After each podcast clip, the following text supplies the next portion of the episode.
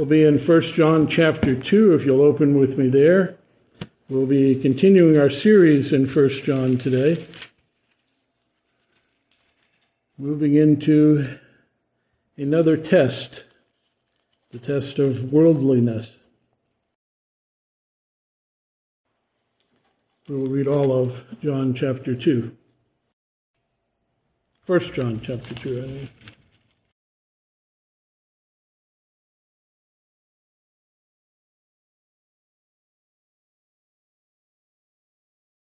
So, 1 John chapter 2.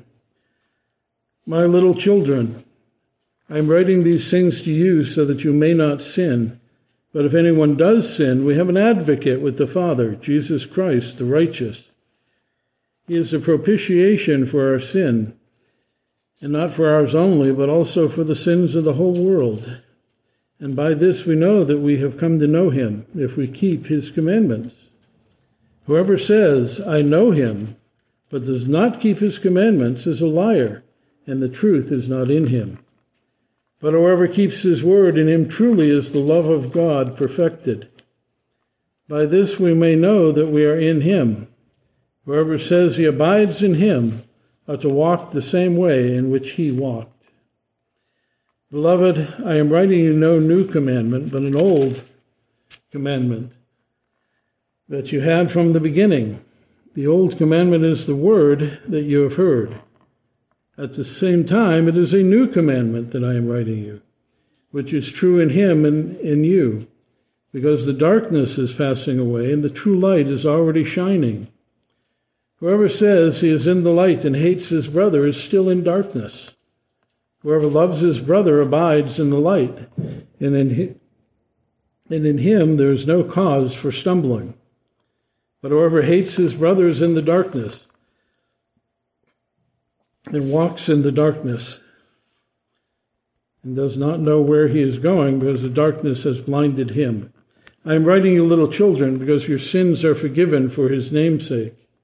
I am writing you, fathers, because you know him who is from the beginning. I am writing to you, young men, because I have, because you have overcome the evil one. I write to you, children, because you know the Father. I write to you, fathers, because you know him, him who is from the beginning. I write to you, young men, because you are strong, and the word of God abides in you, and you have overcome the evil one. Do not love the world or the things of the world.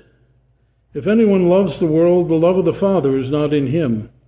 For all that is in the world, the desires of the flesh, the desires of the eyes, and the pride of life, is not from the Father, but it is from the world. The world is passing away along with its desires, but whoever does the will of God abides forever. Children, it is the last hour. And as you have heard that Antichrist is coming, so now many Antichrists have come. Therefore, we know that it is the last hour. They went out from us, but they were not of us. For if they had been of us, they would have continued with us. But they went out, that it might become plain that they are not of us. But you have been anointed by the Holy One, and you all have knowledge. I write to you not because you do not know the truth, but because you know it, and because no lie is of the truth. Who is the liar but the one who denies that Jesus is the Christ? This is the Antichrist. He who denies the Father and the Son. No one who denies the Son has the Father. Whoever confesses the Son confesses, whoever confesses the Son has the Father also. Let what you heard from the beginning abide in you. If what you heard from the beginning abides in you, then you too will abide in the Son and in the Father. And this is the promise that He made to us eternal life. I write these th- things to you about those who are trying to deceive you. But the anointing that you received from Him abides in you, and you have no need that anyone should teach you. But as His anointing teaches you about everything, and is true eh, and is no lie. just as it has been taught you, abide in him. May the Lord add his blessing to the reading of his word. Let us pray. Gracious Heavenly Father, we thank you for your word and the great encouragement we get from it, and ask, Lord, your strength and blessing as we consider it this day, and ask for grace to our hearts that we might receive and understand these things. We pray this in Jesus' name. Amen. So, John is continuing now. We looked at verses 12 through 14 last week about John's purpose in writing, why he wanted to write them, why he is writing them, what he's actually writing them about. And he's continuing that thought now in verse 15 with another test. Uh, he's warned them about their faith already quite a few times, even though we're only now into the beginning of this second chapter. And he's writing to us, he says, because you have overcome the evil one. And now he's explaining part of what that means in verse 15 and following. Do not love the world or the things of the world. If anyone loves the world, the love of the Father is not in him. Lovers of the world do not have the love of the Father in them.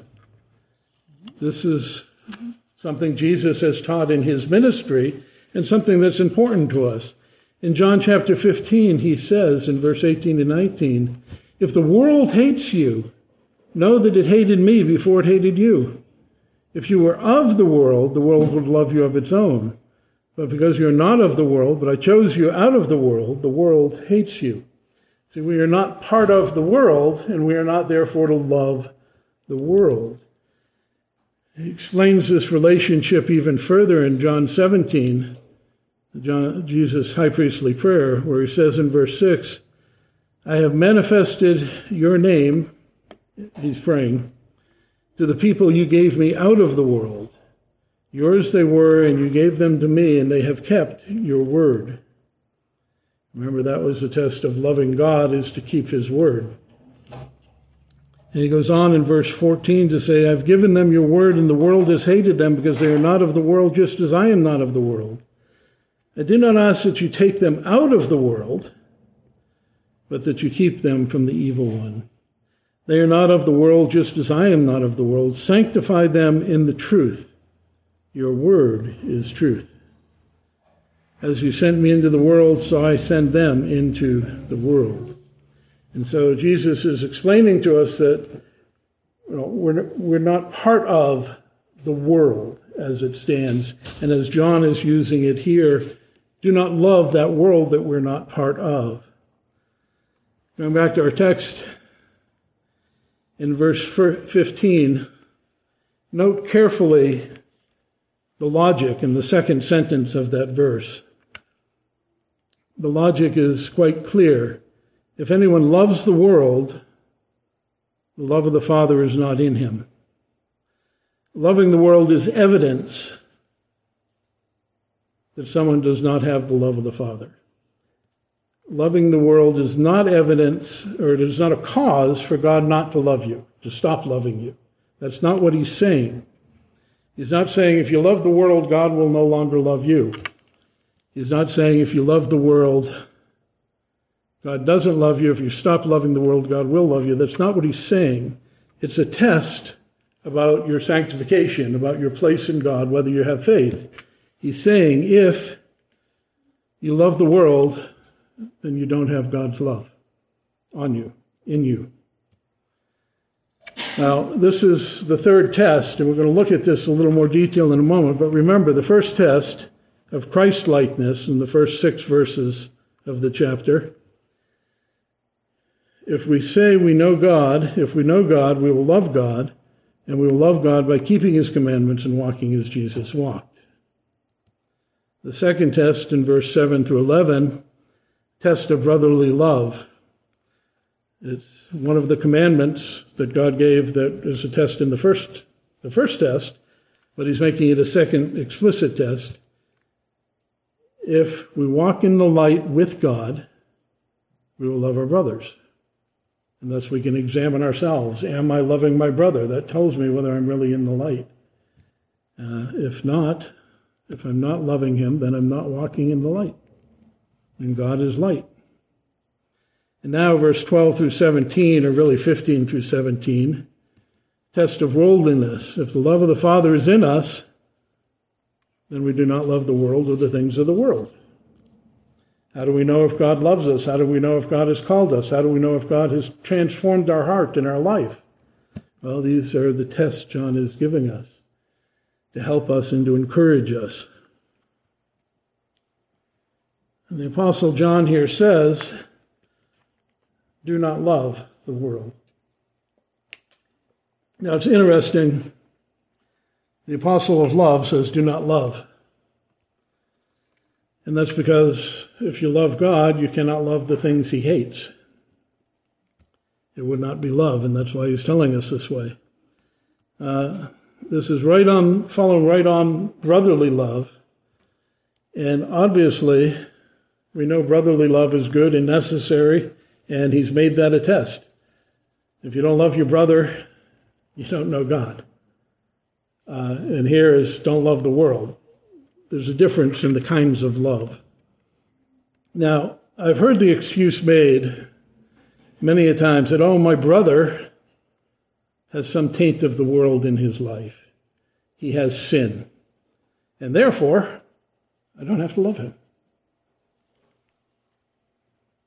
In fact, I'm forbidden to love him. I have this proof text. I don't have to obey him. I don't have to obey the commandment. I don't have to love my unlovable brothers. I'm good. Paul says in Philippians 2 if there's any encouragement in Christ, any comfort in love, any participation in the Spirit, any affection and sympathy, complete my joy by being of the same mind and the same love, being of full accord with one mind. Do nothing from selfish ambition or conceit, but in humility count others more significant than yourselves. Let each look not only to his own interest, but to the interest of others.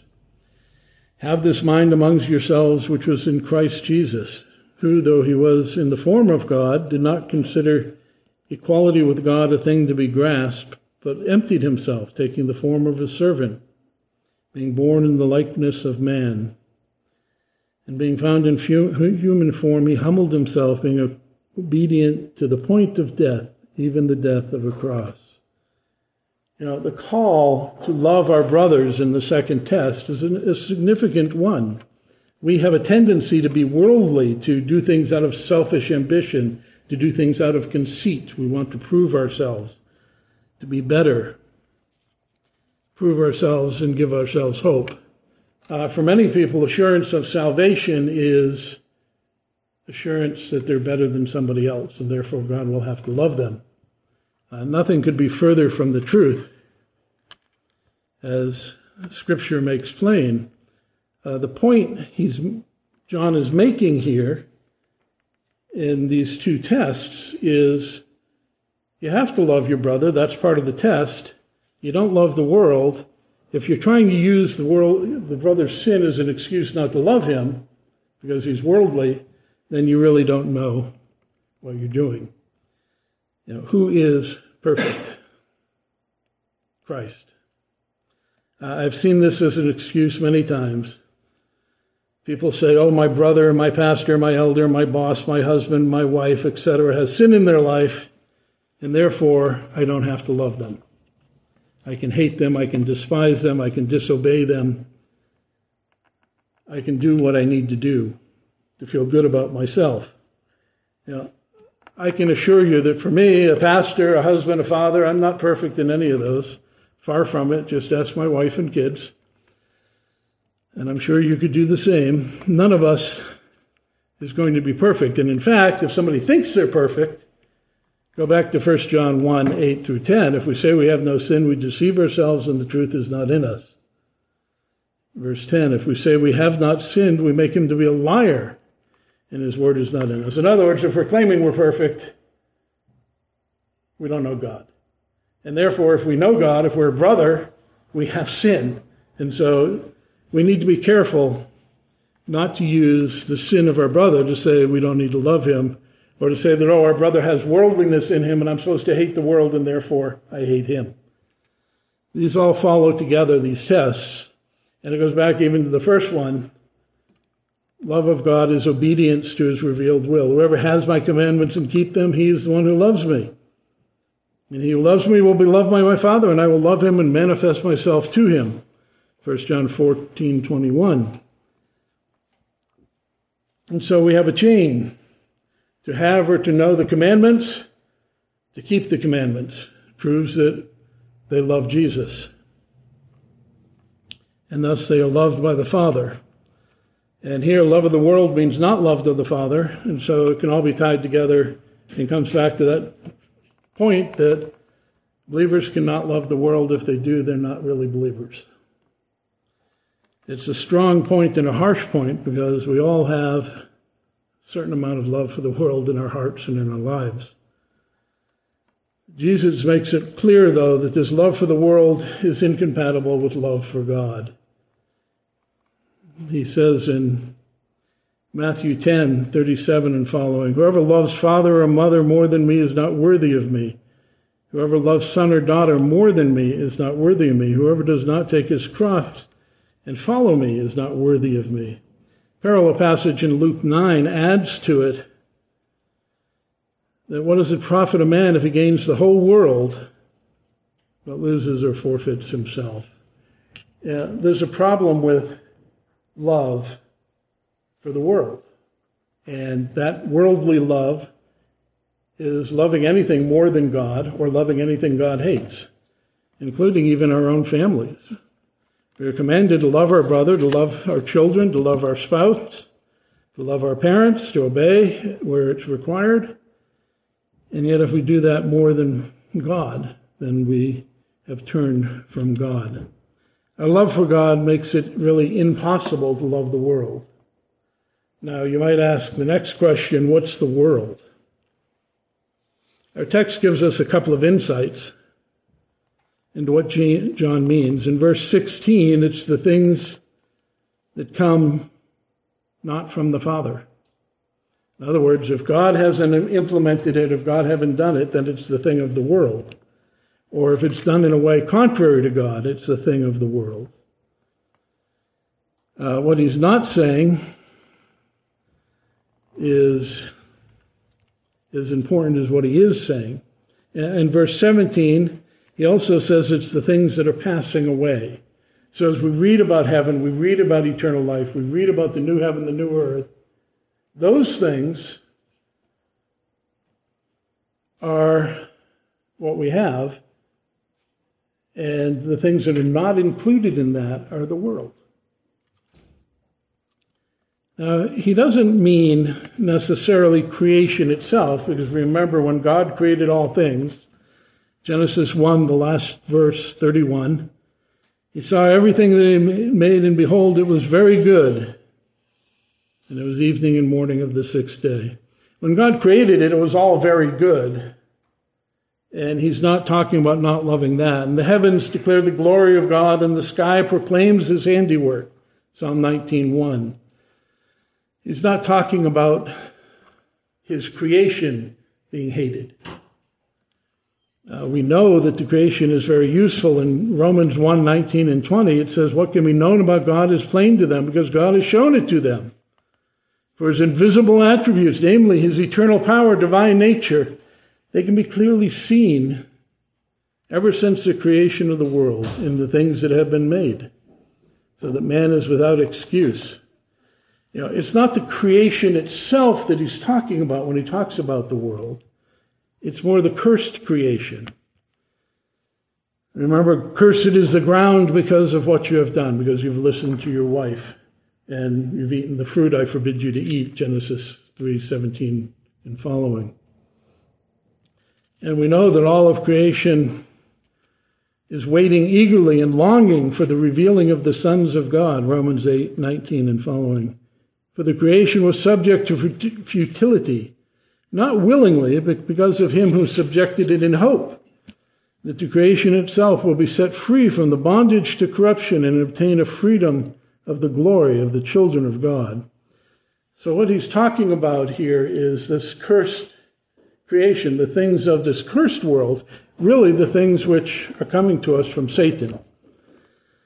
In 1 John 5:19 he says, "We know that we are from God and the whole world lies in the power of the evil one."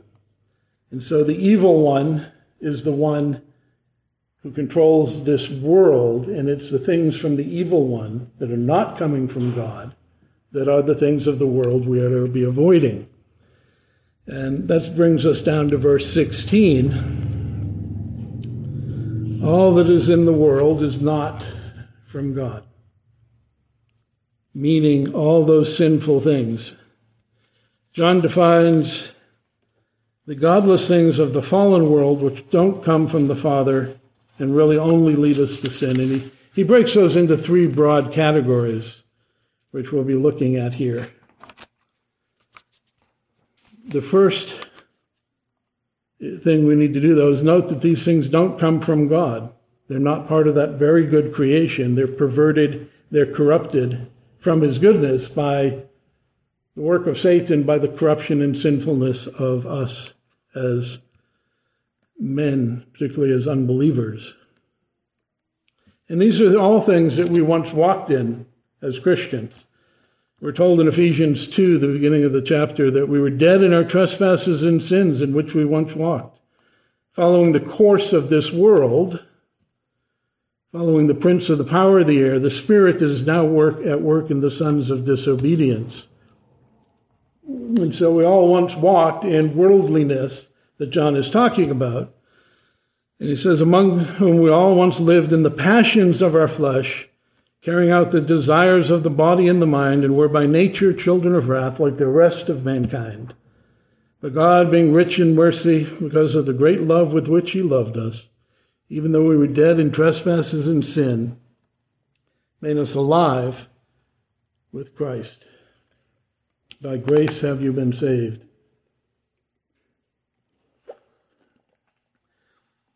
So these were all the things we once walked in as an unbeliever.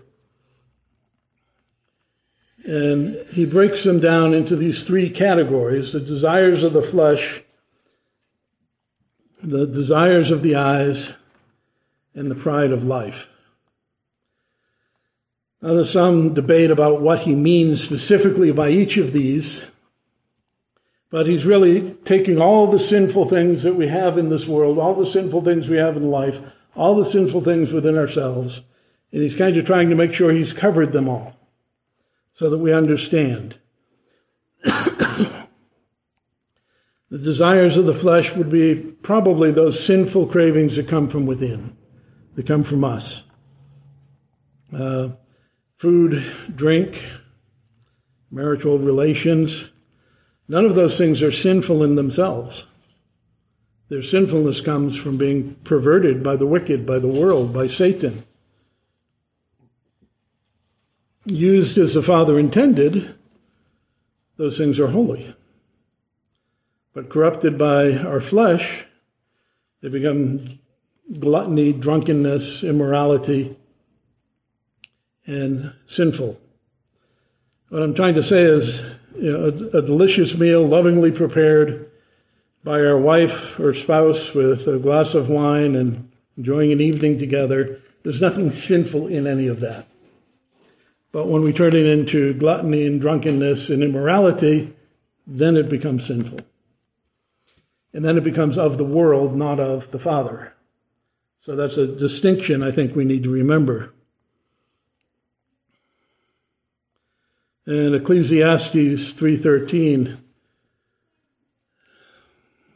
Solomon tells us that everyone should eat and drink and take pleasure in all his toil, for this is a gift of God to man. Uh, he talks about really materialism and worldliness in that book. Ecclesiastes is really the the examining of worldliness by the wisest man on earth. And his conclusions come all to the end that it's meaningless, it's empty, that fear God, keep his commandments, and enjoy him is really where we need to be. But he does say that we should enjoy the things the Lord has given us in the way that's not sinful, because that is a gift from God. So, in general, all of those temptations that come from our flesh, that we want more pleasure, more pride, more whatever, are things that are from the world and from the devil and not from God the Father. Second broad category he makes is a desire of the eyes. I think the, the temptations of the things that come from without. The woman saw the tree and it was good for food and it was a delight to the eyes and the tree was desired to make one wise. Genesis 3 6. So she took and ate and gave it to her husband and he ate also. What was the problem? They could see. It was desirable. They could see it would make them wise, that it would taste good, that it was beautiful. And they were tempted then to turn from God, from that. In Joshua 7, we, there's a story of Achan and his sin. In verse 21, he, he finally is confessing the sin. It resulted in Israel losing a battle and many dying and God's wrath being upon the people. He said, When I saw among the spoil a beautiful cloak from Shinar, 200 shekels of silver and a bar of gold weighing 50 shekels, then I coveted them and took them. And see, they are hidden in the earth inside my tent with the silver underneath. Know, we can read what happened of the destruction of him and his family, but also the harm done to Israel. But what was the problem? He saw these things and he desired them. He coveted them. Covetousness is one of those sins where we see the desire of the eyes. Uh, David would be another great example of that in 2 Samuel 11. He happens to be up on the roof in verse 2 and he looks across, well, from his couch and he's walking up on the roof and he sees a woman bathing and she was beautiful. And we all know how that worked out. He had plenty of wives, but he decided to take a different man's, another man's wife. Now, people say, oh, it's only natural. But worldliness does have great consequences. If you think of those three examples, the consequences were catastrophic. I love what Job says. He says, I made, in Job 31 1, his he says, I made a covenant with my eyes. How then would I gaze upon a virgin? The meaning being, he, he made a covenant with his eyes not to look. You know, when I read that book, when, when I read that, I thought, that's, that's very wise, not to look at the things you desire, not to look at the things that tempt you. Don't look overly much at such things.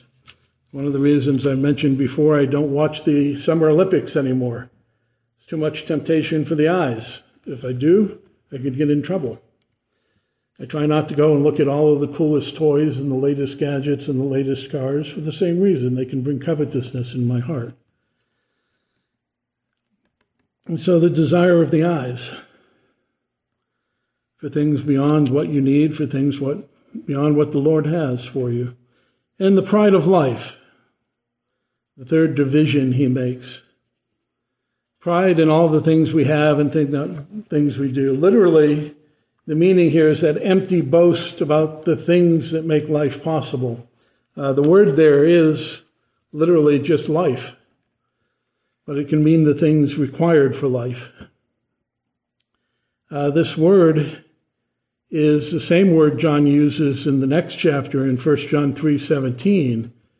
It says, "If anyone has this world's goods, that's that's that word, and sees his brother in need, yet closes his heart against him, how does the love of God abide in him? And so the idea is all of those things that we have, and not just things we have, but the things we do. The pride part comes into play there as well. We, this word is also used interestingly by the Apostle Paul and I want us to think about that for a moment. In 2 Timothy 2, 3 and 4, He says, share in the suffering as a good soldier of Christ. No soldier of Christ gets entangled in civilian pursuits.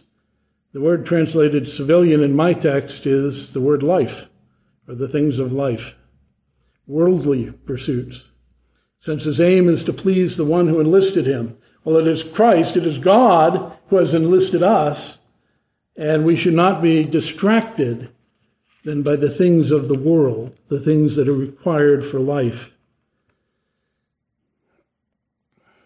When we are, it makes it very hard for us to do things like rejoice with those who rejoice. We get greedy, we get covetous, we get proud, we get envious.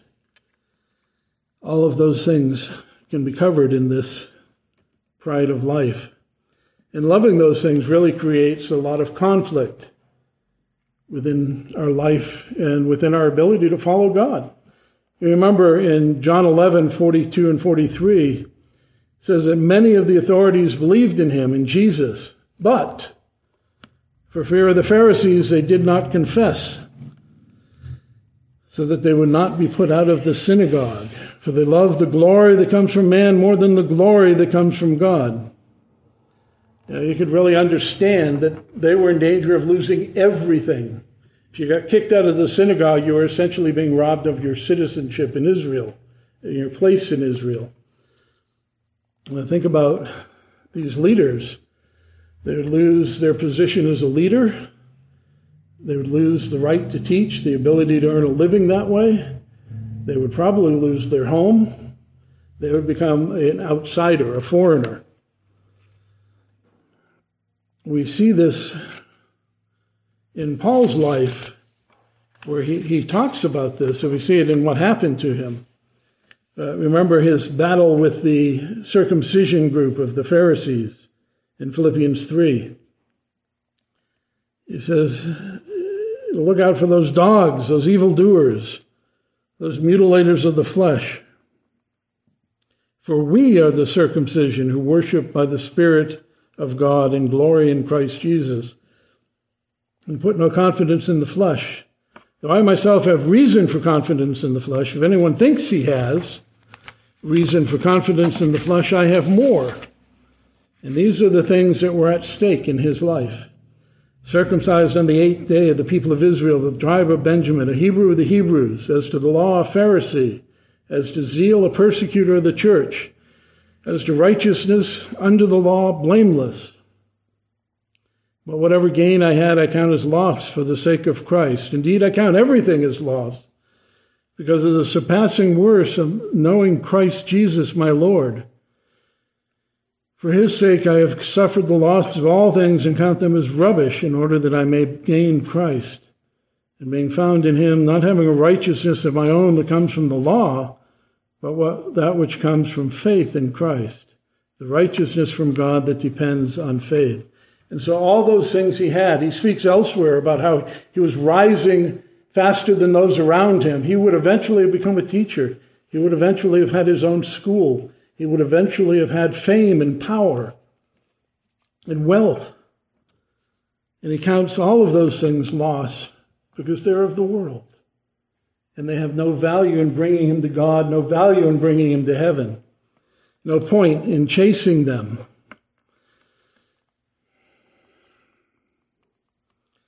In Ecclesiastes 2 9 through 11, Solomon says, I became great and surpassed all who were before me in Jerusalem.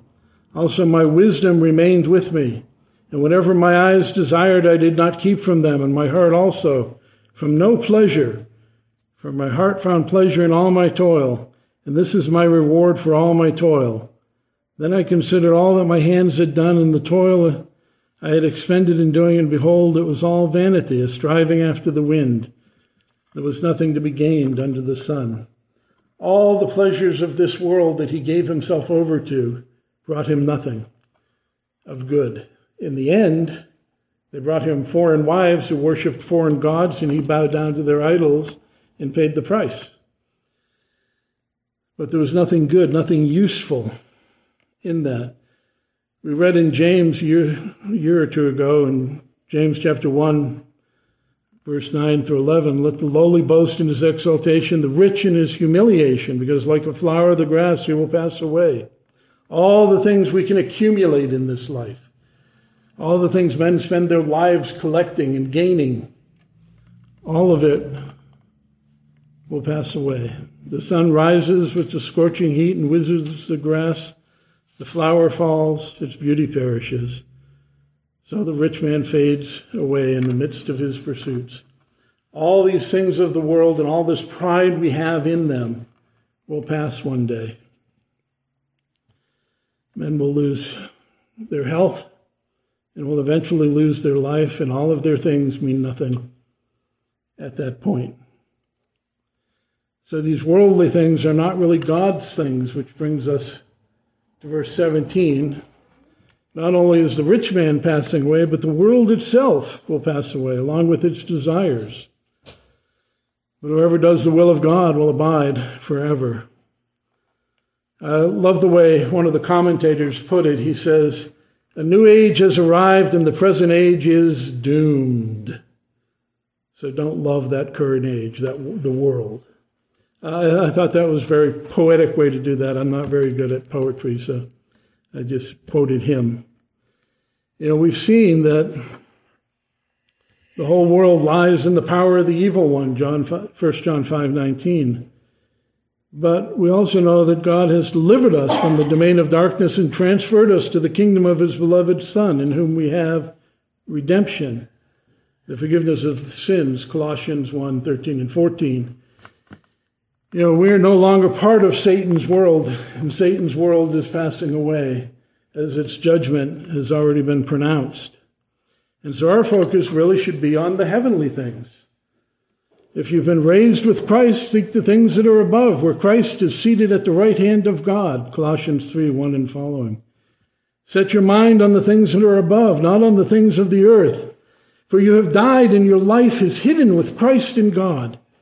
When Christ, who is your life, appears, then you will also appear with him in glory. Put to death, therefore, what is earthly in you. So these are the things of this, the world, the worldly things. His list includes sexual immorality, impurity, passion, evil desire, covetousness, which is idolatry. On account of these things, the wrath of God is coming. In these you once walked also when you were living in them, but now you must put them all away. Anger, wrath, malice, slander, obscene talk from your mouth. Do not lie to one another, seeing you have put off the old self with its practices and put on the new self, which is being renewed in the knowledge after its creator, after the image of its creator. Colossians 3. So, with John, he tells us not to be focusing on the things of this world, but the things of heaven, the things of God. Because where our heart is, there our treasure will be. Where our treasure is, there our heart will be. We need to move our thinking to the things of the Lord. This present age and everything in it is going to pass away, the world. This is what I mean, brothers. 1 Corinthians 7 29 and following. The appointed time has grown short. From now on, let those who have wives live as if they did not. Those who mourn if they were not mourning. Those who rejoice if they were not rejoicing. And with those who buy as if they had no goods. And those who deal with the world as if they had no dealings with it. For the present form of this world is passing away telling us not to put our thoughts, our hopes, our desires in those things, but in the kingdom of God, in obedience to Him. Peter, I think, really brings us all into vivid focus in 2 Peter chapter 3, verse 10 and following, talking about the fading away of this world. It says, The day of the Lord will come like a thief. The heavens will pass away with a roar, and the heaven, heavenly bodies will be burned up and dissolved and the earth and the works that are done in it will be exposed. Since all these things are thus to be dissolved, what sort of people ought you to, to be in lives of holiness and godliness, waiting for, the, for and hastening the coming of the day of God, because of which the heavens, which will be set on fire and dissolved, and the heavenly bodies will melt away as they burn. But according to his promise, we are waiting for the new heavens and the new earth in which righteousness dwells. Therefore, beloved, since you are waiting for these, be diligent to be found with him without spot or blemish and at peace. And so he's telling us this world is not just passing away, it's going to be destroyed, it's going to be burned. All of the things destroyed that we put our hope in and our trust in and our desire for in this world. And we will have a new world, a heavenly world, filled with righteousness. And it's the things of righteousness then that we should be desiring. We're told to store up for ourselves treasure in heaven. That treasure will be ours in heaven and in the new earth. Now, an illustration to help us understand this. When I was young in college, it's hard to imagine now, but I used to work out every day, and I bought a lifetime membership in a health club. Cost me a fortune, a month's pay while I was working, over a month's pay. Well, a couple of years later, they went out of business.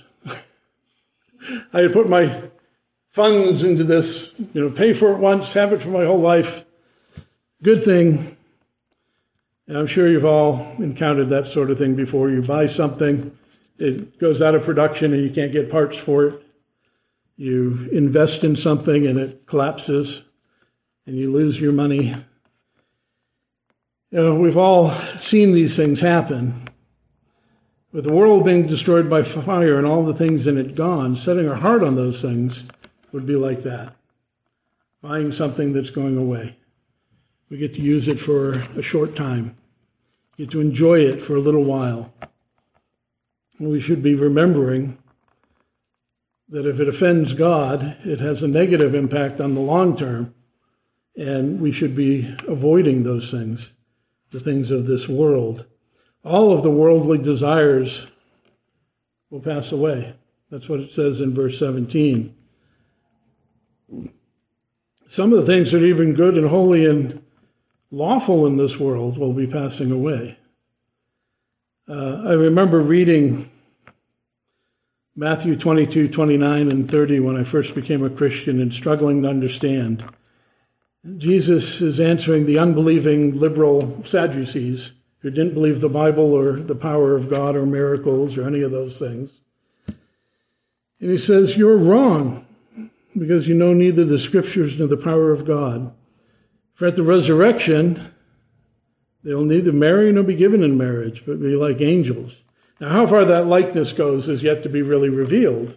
But marriage, one of the great joys we have as Christians. You know, two walk together as one, two are better than one. They help each other. That won't be needed and won't be happening in, in heaven. But think of all the bad things that we love. Those are all gone all the somewhat meaningless things. We all need to have a place to live, clothes to wear, food to eat. Those will all be gone.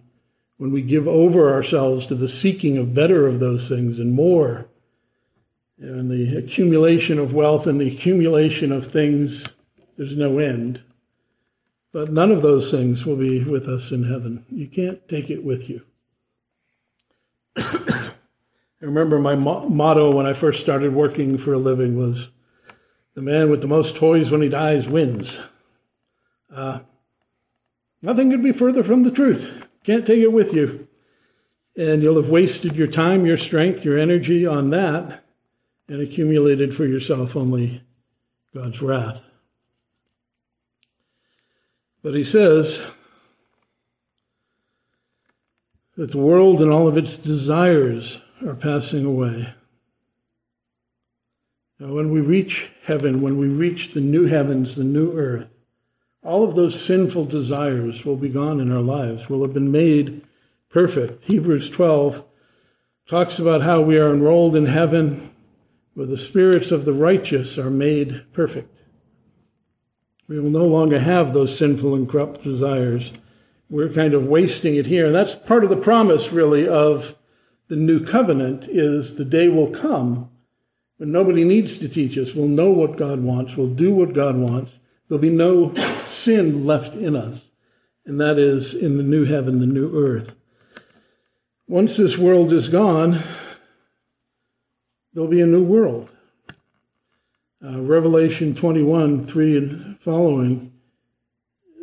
Behold, the dwelling place of God is with men, and he will dwell with them, and they will be his people, and God himself will be with them as their God. He will wipe away every tear from their eyes, and death shall be no more. Neither shall we be mourning or crying or pain any more, for the former things have passed away. And he who was seated on the throne said, Behold, I am making all things new. We have that to look forward to. We will abide forever with God, everything made new, no longer any cause for sin, no longer any cause for stumbling, no longer any evil desires, no longer any pain or suffering or sorrow or grief.